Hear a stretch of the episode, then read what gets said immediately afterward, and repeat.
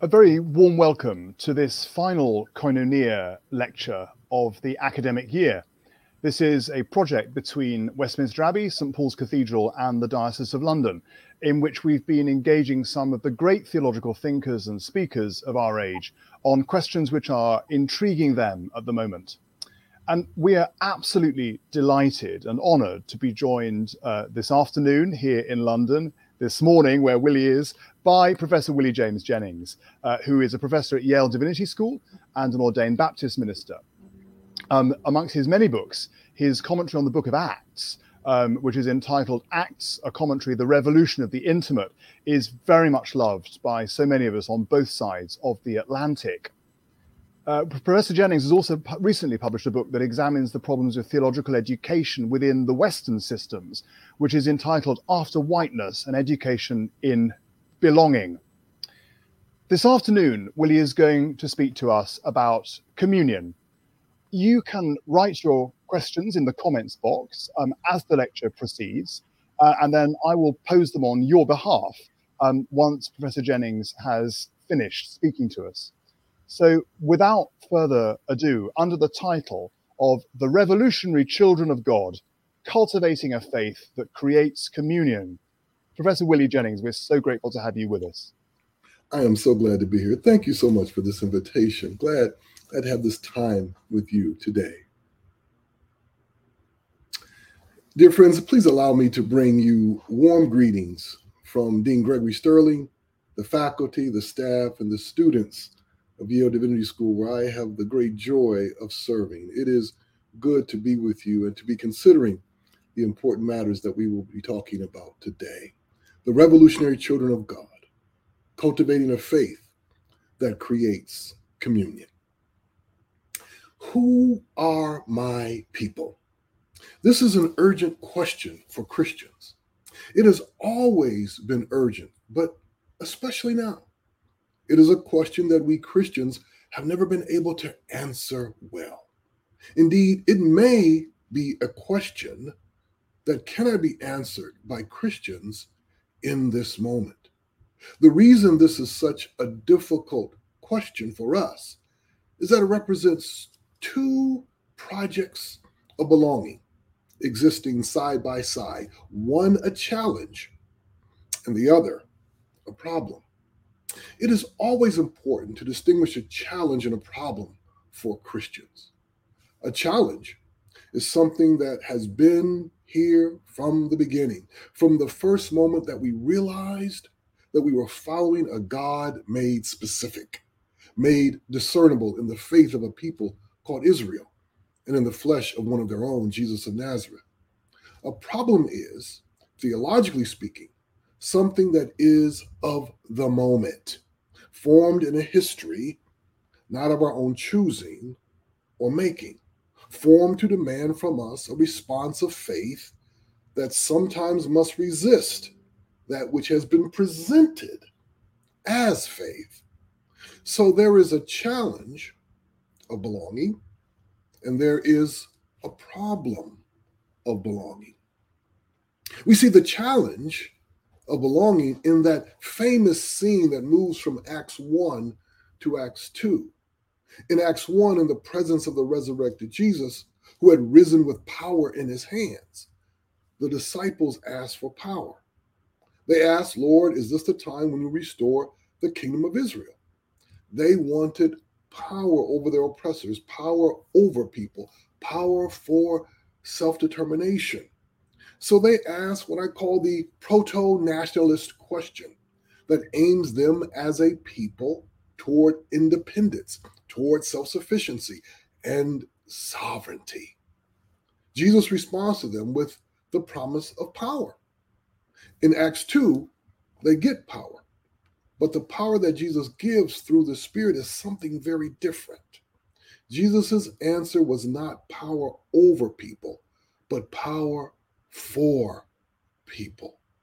That is God's own desire for people. They speak in the languages of others. And as my former colleague, the late, great Lamin Sanneh, would say, they speak in the mother tongues the language of the intimate spaces, the language that mothers speak to their children, and children learn the language inside that intimate womb. Uh, that's it suggests deep connection and knowledge. Acts 2 turns Jewish followers of Jesus in a different direction that is implied by the speaking of tongues to learn a language. To learn a language speaks of a commitment to listen and learn of a people and a place. And if learning that language will bring fluency, then it will also speak of a desire to be with the people who speak that language. And even love those people as you love that language and love the places and ways of life out of which language always emerges. The work of the Spirit in this regard aims us not at controlling people, but at joining people. Tongues speak of what I call outrageously a good assimilation, not absorption, not conquest, but joining. The unfolding of my life and our lives in and with the lives of others. The languages the disciples speak by the Spirit show an inside turn outward, a diaspora community turn out toward its neighbors. And those neighbors are not all nice, nor friendly, nor sites of safety. That turn outward will not only be toward Gentiles, but will include we Gentiles turning outward. This shared project of turning outward is captured powerfully in that famed text in Ephesians 2:14. For he is our peace. In his flesh, he has made both Jew and Gentile into one and has broken down the dividing wall that is the hostility between us. We who follow Jesus have been brought by him through the Spirit into a project of forming life together, creating a reality of belonging that overcomes every social and economic division, overcomes every practice of violence and oppression, and every commitment to war. The challenge of belonging is not simply to end hostility, but the active recreating, the active recreating of unprecedented life together and a shared designing of new identity flowing out of that shared life. This is the project that we as Christians should inhabit precisely because we inhabit the story of the Spirit, deeply embedded in the story of Jesus of Nazareth, deeply embedded in the story of Israel.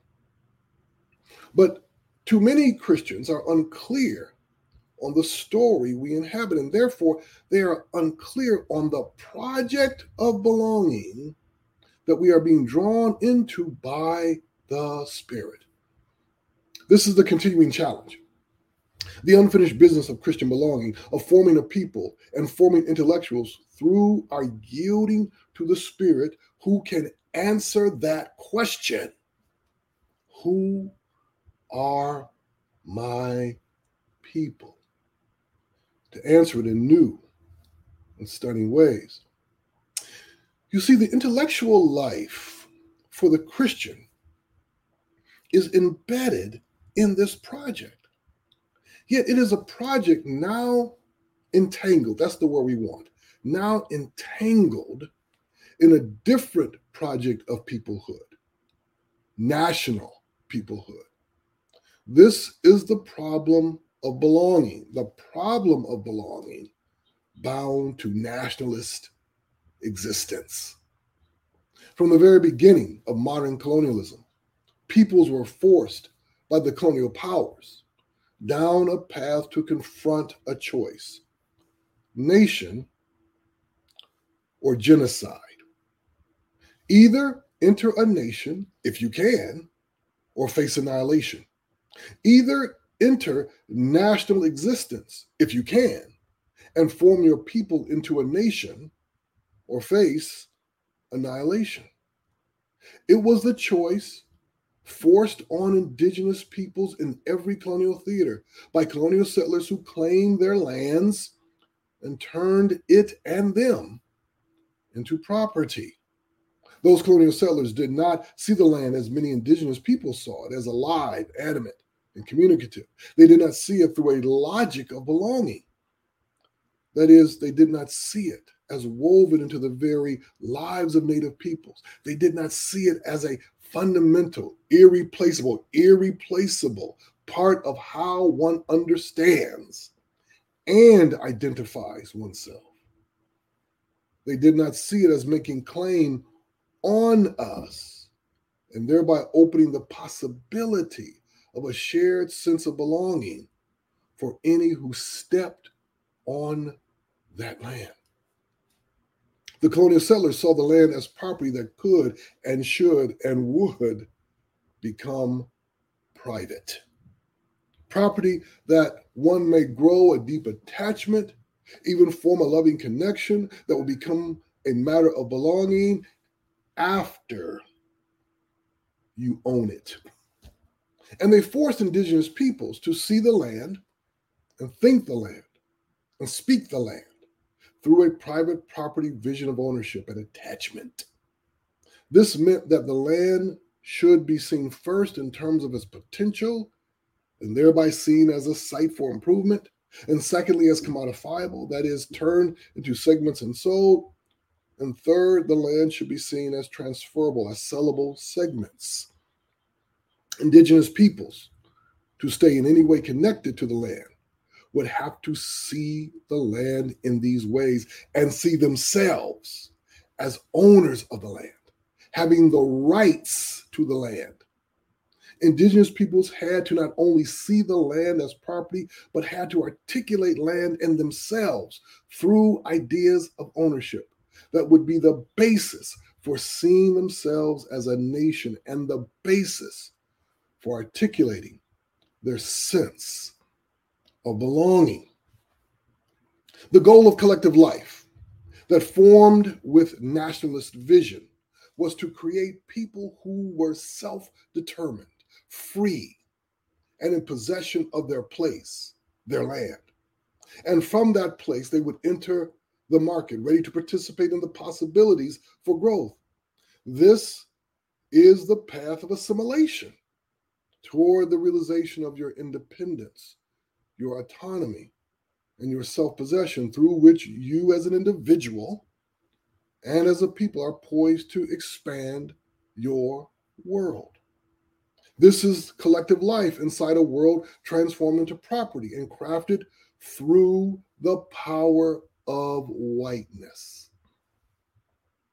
I have articulated whiteness in my work against the simple collapse of its reality onto the bodies of people of European descent who self identify as white people. Whiteness is not phenotype or biology.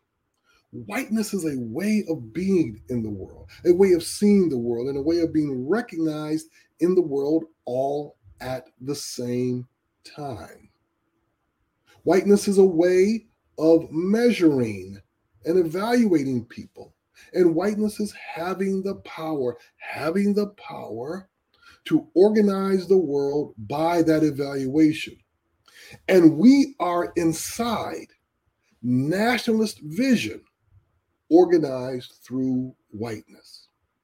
Whiteness taught us that we should belong to nations and collectivities that function like nations, whether they be races or religions or corporations or nations within nations, and that pedagogy stuck. These are unwanted visions of gathered life that we have been taught to inhabit and therefore to want. We internalized that project of belonging. What does it mean, my friends, to be entangled in this project. It means many things, but at the heart, it means that we who are Christian have entered a struggle over a vision of gathered life. And so that question I began with is crucial. Who are my people? We answer this question through a fundamental work of subversion. If we are entangled in nationalist projects of belonging, then those projects of belonging must be subverted for the sake of gathered life in God. A poem for us entitled Building New Babel. Let's try this again, but now with noise, a cacophony of voices that none of us can control. We need that destroying God who made all of this happen, threw away our plans, and sat down in our midst. You, God, speak to each of us. We can now only speak through you to one another and understand what and how to build with what stone, which wood, whose cloth, whose hand, which eye, whose feet, which arm, every mind, each hope climbing higher. Nothing will be wasted. No one will be thrown away. Then we will say to one, as one, we have built together only what you wanted, what you desired to see, what we desired to see. You in your home. How do we subvert projects of belonging? By being a different kind of citizen within them. If we are citizens, citizens of nations, then we must become what I call desperate citizens. I have suggested the idea of the desperate citizen and desperate citizenship, reflecting on the latter chapters of the book of Acts, where Paul is struggling to survive violence aimed at his body. Paul, caught between the attempts of his enemies to kill him and the operations of the Roman state, the Roman Empire, pressed his Roman citizenship to its limits in order to live another day. The desperate citizen is one who does not take citizenship lightly, but presses it to its absolute limits. Citizenship pressed to its absolute limits, pressed to the breaking point. Yet desperate citizenship aims for even more than visibility and justice. It seeks to make visible a new kind of belonging. In a sense, to collapse citizenship in claiming life for those who, in the words of the great mystic and theologian Howard Thurman, have their backs against the wall.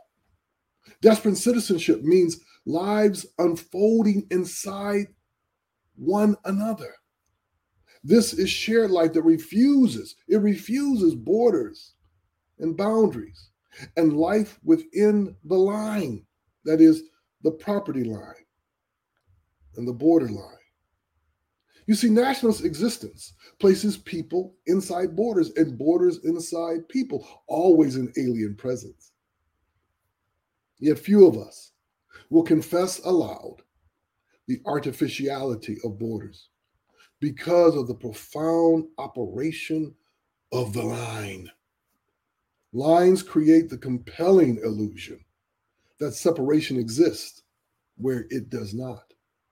The desperate citizen plays against that illusion by creating connection where it was not thought possible where it was not thought possible. Like Jewish and Gentile disciples speaking the mother tongues of others, anticipating divine desire, the beginning of a life together. So, what I'm suggesting here is a work of belonging born of the Spirit that crumbles the modern project of belonging from within by turning us outward.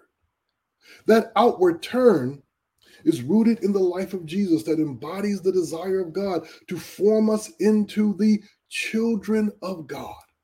And here we must recall that fabulous text from the Gospel of John, chapter 1, verses 10 through 13.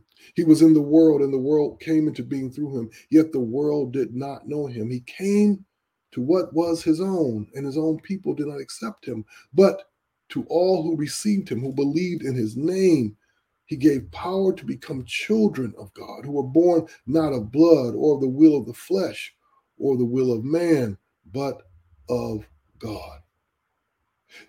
This text suggests to us that he gave to all who would turn to him a new beginning with a new kind of power. Indeed, it was the power, it is the power of Pentecost, the power to become the children of God the children of God. These are words that have echoed down through the centuries, spoken in fact by many religions, yet rarely heard in their power. And in our time, we have allowed them to become banal through the kind of Christianity that we inherited, one easily subsumed in nationalist visions of belonging. but these words, mean everything. The children of God. They speak of a beginning claimed by God. They tell us of a holy theft, a glorious taking back of our lives from the storytellers, both national and local, both cultural and familial, who told us and yet seek to tell us who we are, who told us how we should be in the world, who told us what our destiny should be, who told us who we belong to. God took us back from them. God claims us before any family, before the designs or decisions of plans of parents or kin, before the dictates of a country or a people. God brings us our beginnings. We begin in God. This is, of course, what baptism was supposed to teach us. This is what the life of faith was supposed to make clear to us that our existence is not arbitrary, that our difference is not inconsequential, that our voice is not random, and that our way of seeing and being is not common. We were not born to fulfill the needs of a corporation or a nation or an army. We were not born to be consumers or producers of goods and services. We were born to form a revolutionary life together with God and with one another, where justice is our currency and peace is our way of life. So, that question, that question, who are my people? For the Christian, for the Christian, that question becomes a lifelong prayer grounded in yielding to the Spirit of God who shows us at every moment those with whom we must enter the work of belonging. I began by saying this question, Who are my people? may be a question that we Christians cannot answer because our lives as they now exist, especially in the Western world, have been configured against Pentecost and toward the sustaining of projects of belonging that aim at conquest and or segregation. The task for us, the task for us, my friends, is to form people who live against the nation, but for belonging. Thank you very much. Let me start right there so we can have some time for questions and answers. Thank you, Willie, so much for that extraordinarily rich vision of what not just what the church can be, but what the world can be in in Christ, living the life of the resurrection together. Um, friends, you're welcome to write your comments, your questions, and I will pose them to Willie on your behalf. But whilst you're you're doing that, whilst you're thinking, um, I, am going to kick us off, um, if I may, Willie, with um, with a question which is um, really relating to this, the kind of mentality shift you're setting before us. Um, the, the need for such a profound renewal in in not just what we think, but in how we think and how our mind relates to our heart. Um, and it, it's really about this this sort of project of refusal. Um, and I, I, wonder if I could tempt you to talk about what you think are the theological, doctrinal problems in the church at the moment which work against this kind of vision. That's a great question. So I think I think we're looking at three fundamental problems here. Uh, the first, theologically speaking, is that most Christians are still caught in what is known as the supersessionist logic, mm. which is to say, um, they have been taught that the church has superseded, replaced Israel as the people of God. And so the the life of the church is aimed forward away from Israel, mm. forward away from Jewish people into its own reality. Mm. And so we we continue in that trajectory. And what that means is that our ecclesiologies lack that fundamental character of joining that should have shaped and should yet shape the way Christians understand their their life. So now what does that mean? It means that most Christians never got the memo that they are inside someone else's story. Yeah. Yeah. And that story is the story of the people of Israel.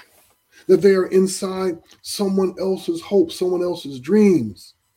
And the opening of that through the body of one of their own, which meant that the very vision of our life as Christians is not as hosts that we're welcoming people into us, mm. but as guests that we have entered into the lives of another with the call to love, the call to humility, and the call to joining, the call to opening ourselves, unfolding our lives inside the lives of others.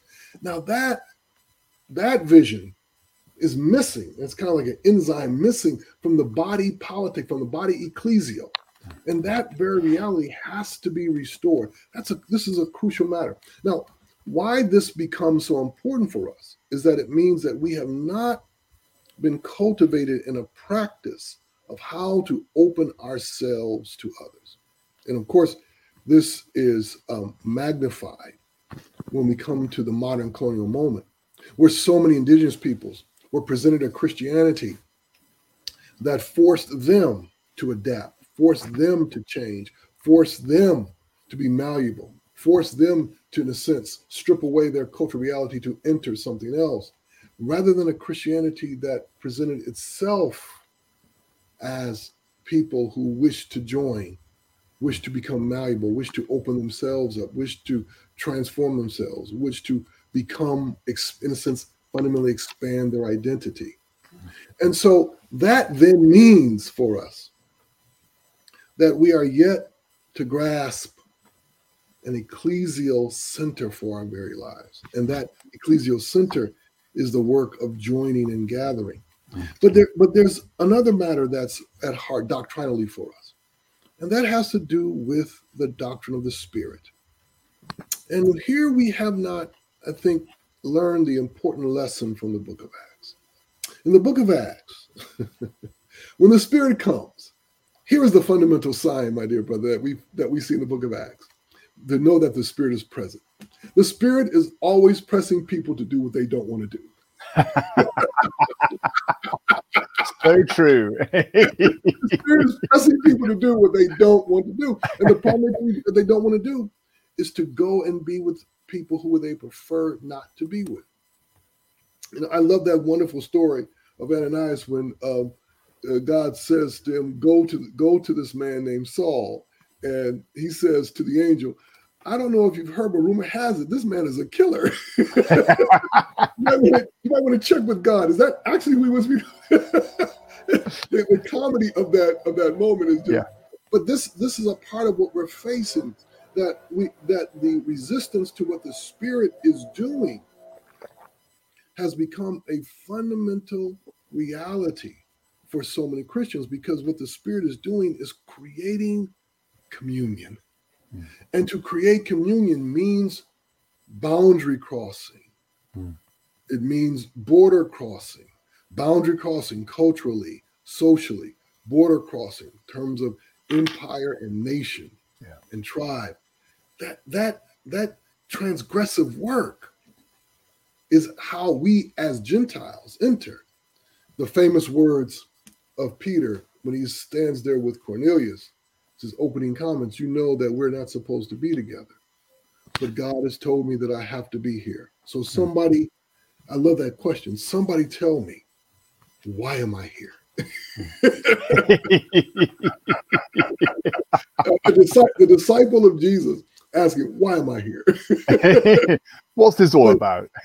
Yeah, but I, I, think we, we have to start with those two matters as crucial doctrinal matters that have to be rethought our ecclesiology and the actual character of understanding the working of the spirit mm-hmm. at the site of the body.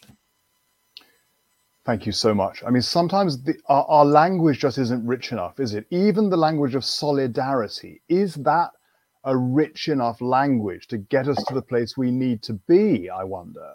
Because solidarity still somehow implies that I'm here and you're there, and I'm going to stand in solidarity with you. Yes. I, am not even sure that language is rich enough.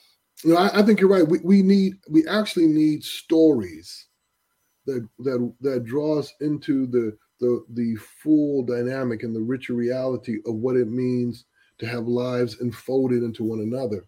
Yeah. The, the, where where we spring off from, where we lift off from to start to do this, is we lift off from the the, the Lord's Supper. This is yeah. my body. This is my blood.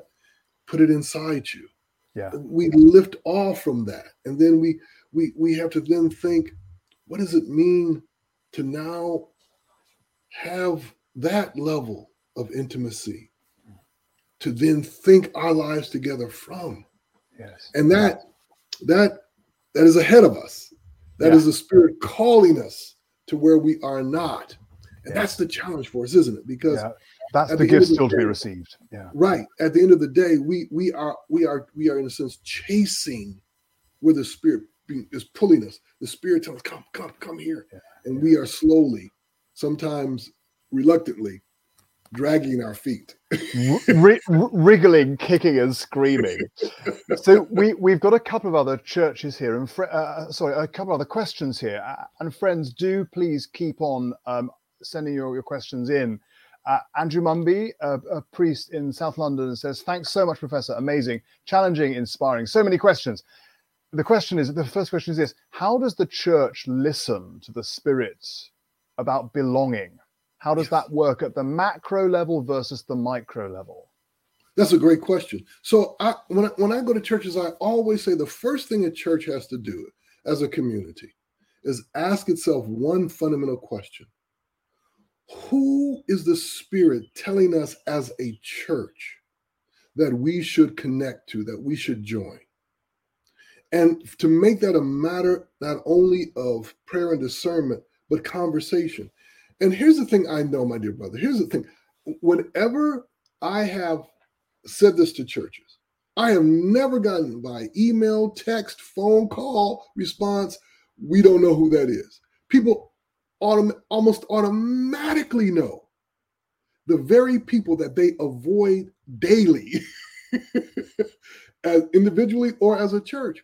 And so, what we have to recognize is that the Spirit is pressing us often to go to the very people we have learned not to see, learned to avoid, learned to, to make a detour around on a daily, weekly basis. So th- that's what we begin to, to, to understand what the Spirit is doing. And as I said, not only collectively, but individually. I'll tell you a quick story to respond to this wonderful question.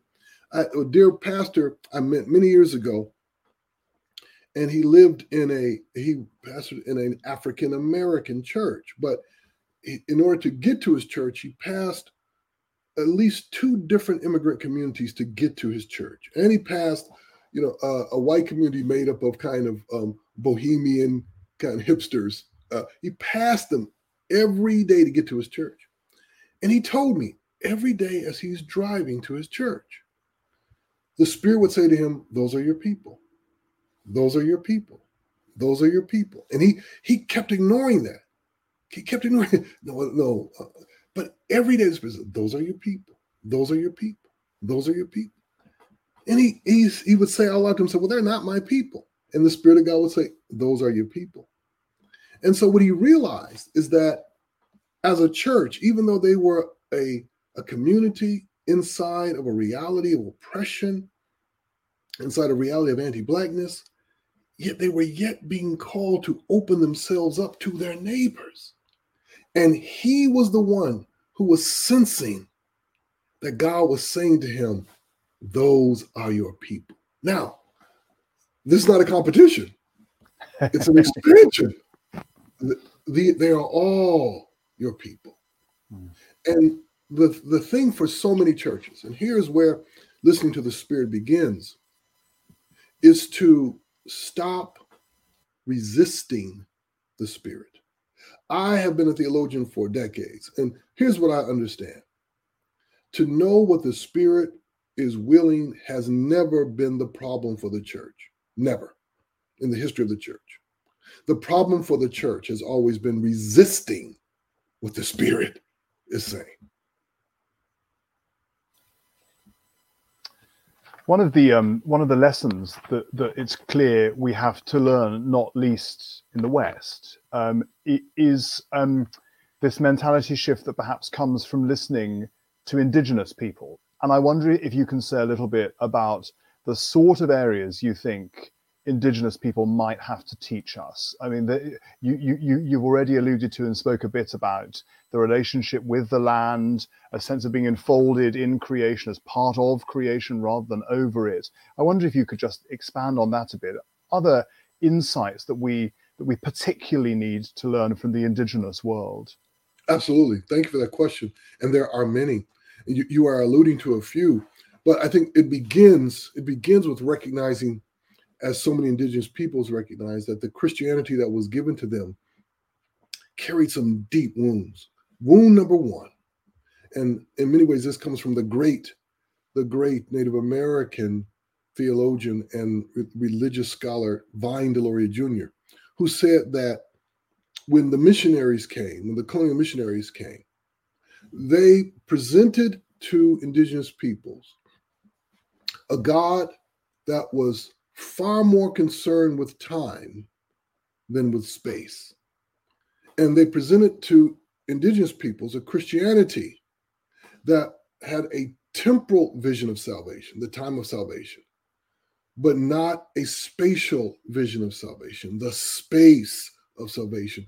What does salvation look like on the ground, in the ground, with the dirt?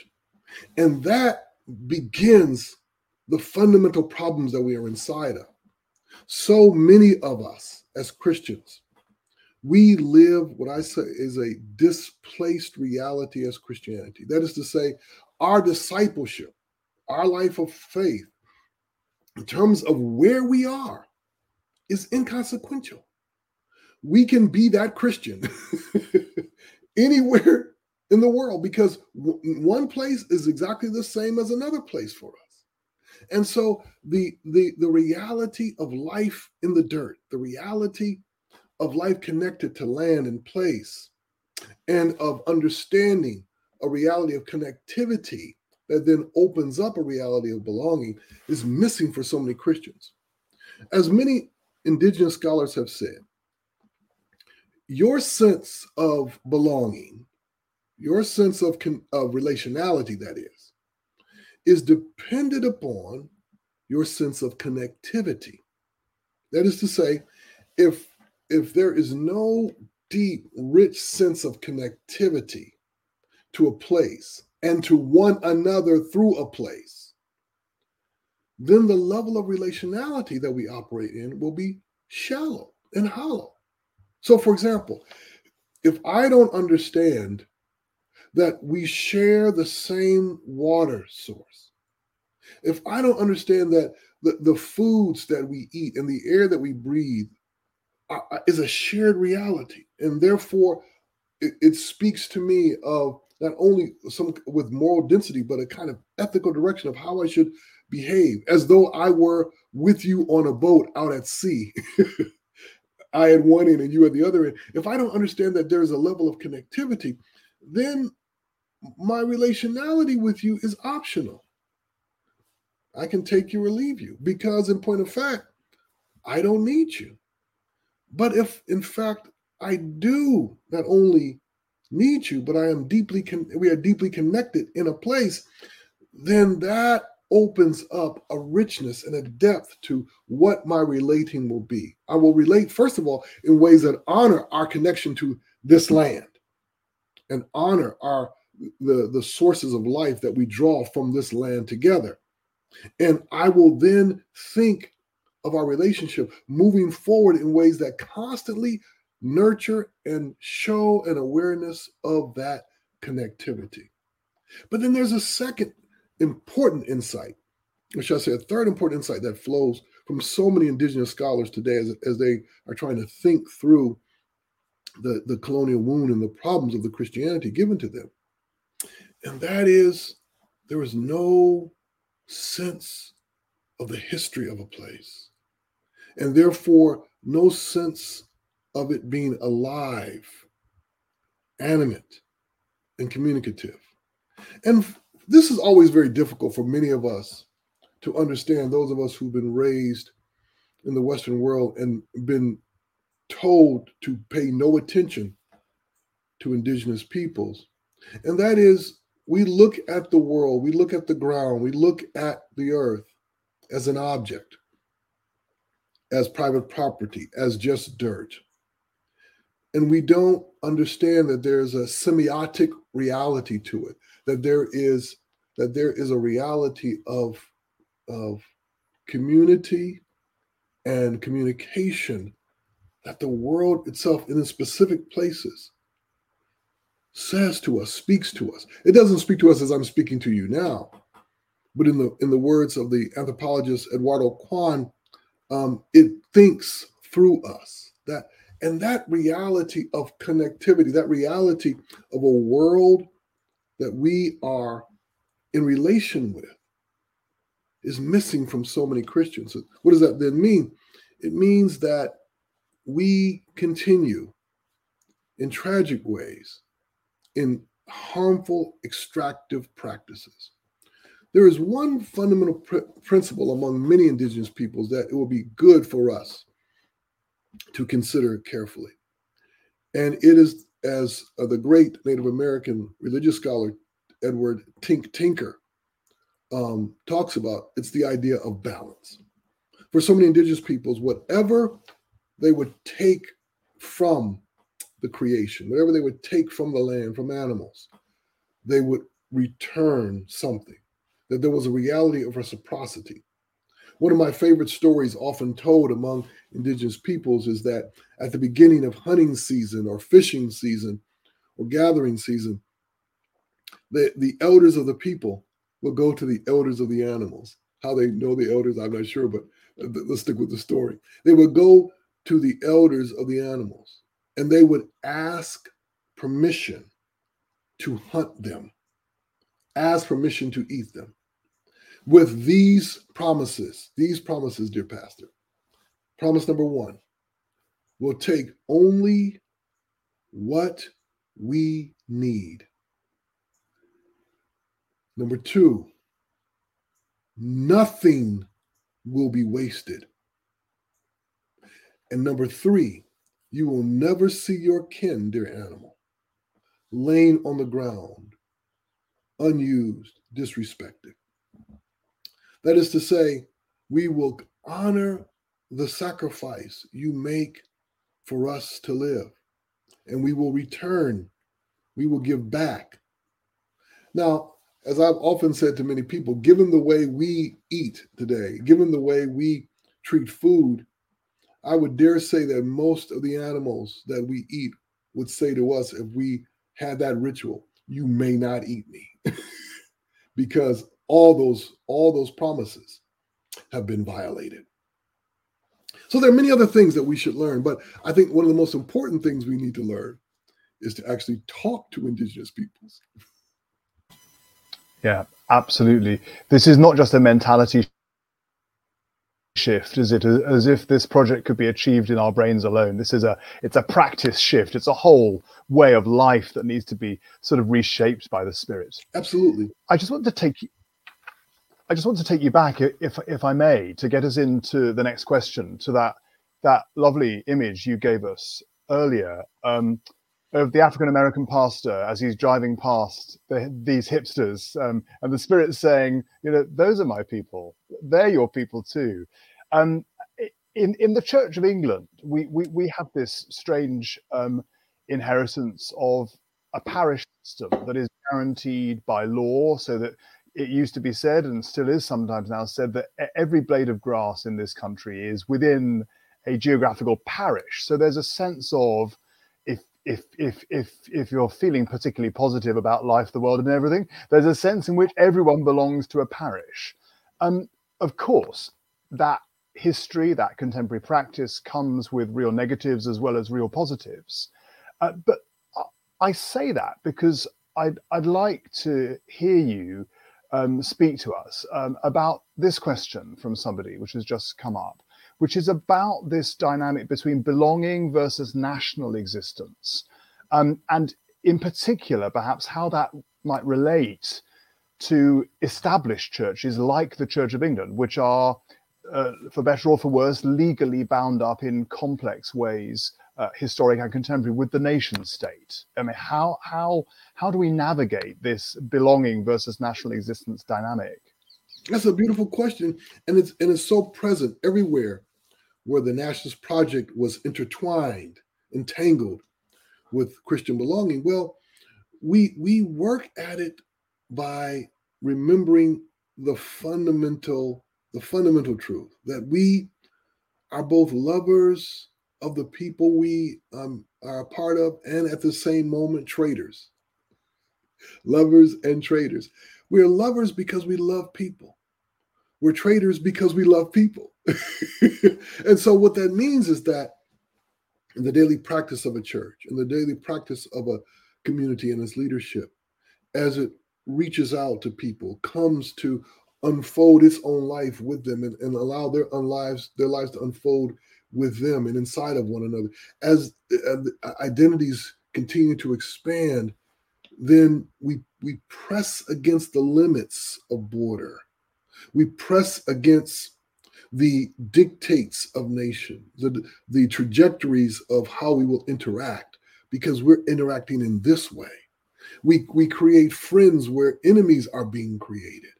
We create connection where people are saying, you may not travel, you may not go there, you may not engage them, but we're we're doing something else. We are something else is, is growing right at the place where something is being prohibited. And so, how we negotiate it is that we allow the Spirit to continue to unfold in and through us. Pentecost, that and we let's come back to that Pentecost story. So these Jews from other parts of the world see these Galileans speaking speaking the intimate reality of their language. And they the, the says they are in shock and awe. How how is it not just that they know their language, but they know the way I speak when I'm with my mother, when I'm with, when we are in our safest place. It's because something is being opened up, something is being transgressed. So the way we we we work this is we remember that we are always we are always subversives. But it's a subversion that cannot easily be captured. It it resists the desire of the nation to enfold life into itself because inside of the nation are these Christians who are doing a different enfolding that, in, in a sense, is crumbling that project from within. But at the same time, establishing a reality of belonging that every nation, if it wants to exist in life and thriving life, ought to pay attention to. So we begin with the recognition that we are doing the work of building deep connection that then allows the possibility of belonging. And as I said recently in some lectures I gave, that what we're doing is we're establishing a reality of dwelling, of, an, of habitation, of life together, that at the end of the day, every nation would want, but every nation would fear. Why would it fear it? Because we have these people together who we're not sure at the end of the day about their ultimate allegiance. And that's exactly what a Christian is, isn't it? Absolutely. The um, what what would it be to recast the nation state as under underpinned by the principle of life together, not life without the other? I mean, that's so often uh, in practice how it how it shakes down, isn't it? One of the things and, I find one, of the things I find, one of the things I find so fascinating about what you've just said is that that what, what you described is a wisdom that we see in scripture. It's a wisdom that we see in the old testament in that in that emerging relationship between the children of israel and you know the nations in a sense. There is this dynamic going on even there about perhaps especially there about what faithfulness in groups might look like. Um, but gosh, it's got so overlaid. Now, we've got two other questions which I really want to get through. Um, so forgive me. Um, the next question, John Carlson, um, the question is this The Spirit works in the lives of everyone, those who do listen, those who resist it, and those who don't recognize its presence. So his question is How do we help people to recognize what the Spirit wants them to do? That's a great question. So, what we do is we, as we say, so we we we we ask people to look at me. You know and um, the, the the the importance of witness is crucial here. So that witness is not presenting to people someone who has done it all right someone who has clearly uh, become the exemplar of how to actually do it perfectly. But witness means we show someone who is in the beautiful struggle of trying to do it and in that struggle is yielding to the spirit. And and by so doing offers witness in the richest sense of the word to those who may not even recognize that the spirit is in a sense tapping them on the shoulder. And here's what's so important about witness as we know. For someone to experience it to see it to sense it to watch it is at that very moment to also have the spirit going like this to them. Come come. You see how she is struggling to connect with you. See how she's struggling to open herself. This is what i'm calling you to. And that's that's always the challenge. We in many ways we can't talk people into yielding to the spirit. We have to give witness through our talking that we are trying to yield to the spirit. And in that way we we in, in a sense encircle them in in the spirit's sound even as we are trying to listen carefully. Thank you very much indeed. We've got one final question from sean. Uh, i'll read it out. To what extent is there a problem with belonging as a binary concept? And does this overlook the fluidity of those who are discovering and exploring faith? That's an interesting question. I wouldn't say it's a binary concept. Belonging does mean belonging does mean that I am opening myself to others and inviting others to open themselves to me. It does mean that I'm entering to a shared project, not only of life together, but of identity. So the fluidity that the, the the the the, person who's asking this question is looking for is precisely found is precisely found in the reciprocity the give and take of life together. But it, it is a fluidity that we can't control isn't it? I mean it, it's one in which if i am opening myself to others then i am not sure what the end will be. I mean so take acts 11 in, in relationship to this fine question So in Acts 10, we have the incredible event of we coming into the story, that is, we Gentiles. In Acts 11, that Peter returns to um, the uh, the disciples in Jerusalem, and, and remember in Acts 11, they are furious with him. And the question that they ask, why did you go among, and why did you go among the Gentiles? Let's pay attention.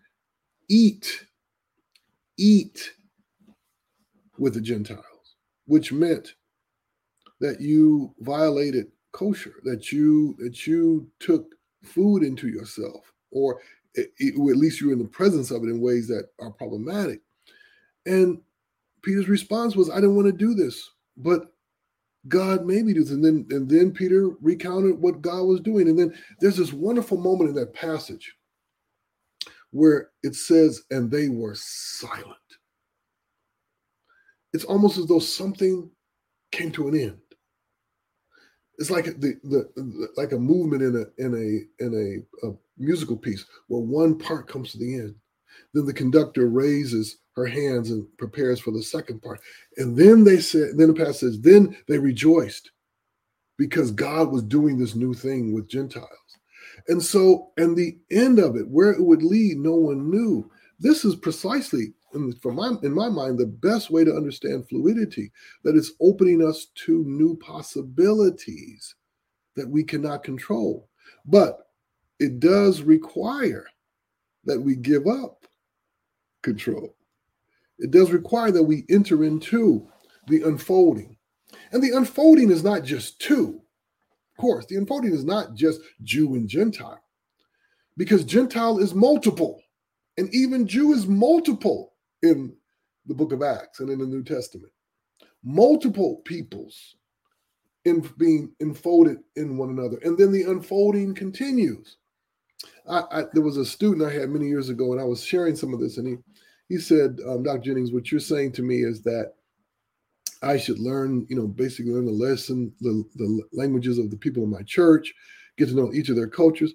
Then he said, Dr. Jennings, I'm going to a church that has at least 60 or 70 different um, nationalities, different tongues, different languages. And so, and so, then he said, So which ones should I learn, Dr. Jennings? I think he was trying to stop me. And I said to him, You you should learn them all. and then he said to me, But that would take forever. And I said, Exactly. Exactly. And then I said to him, Can you imagine what kind of witness you would be offering and your church would be offering. If as a part of the life of that church it constantly was seeking to learn the languages and the cultural ways of all its people. And imagine the children who would be raised in such a church who would see this as a part of their life. The constant opening myself and learning the languages of others. So by me by no means is this a binary. And by every means it is a fluidity that opens us to a lifetime of beautiful work together. Well, incredibly, in Yale, it is only nine o'clock in the morning. and of course, in the second book of in the second chapter of the book of the Acts of the Apostles, just after the great gift of tongues, it's only it's only nine o'clock in the morning. How can this be, uh, Willie? You have just given us so much, and friends. Um, this afternoon, as it is here in London, this morning in the US, we've seen uh, just snapshots of so much of what Willie is so rightly famed and loved for.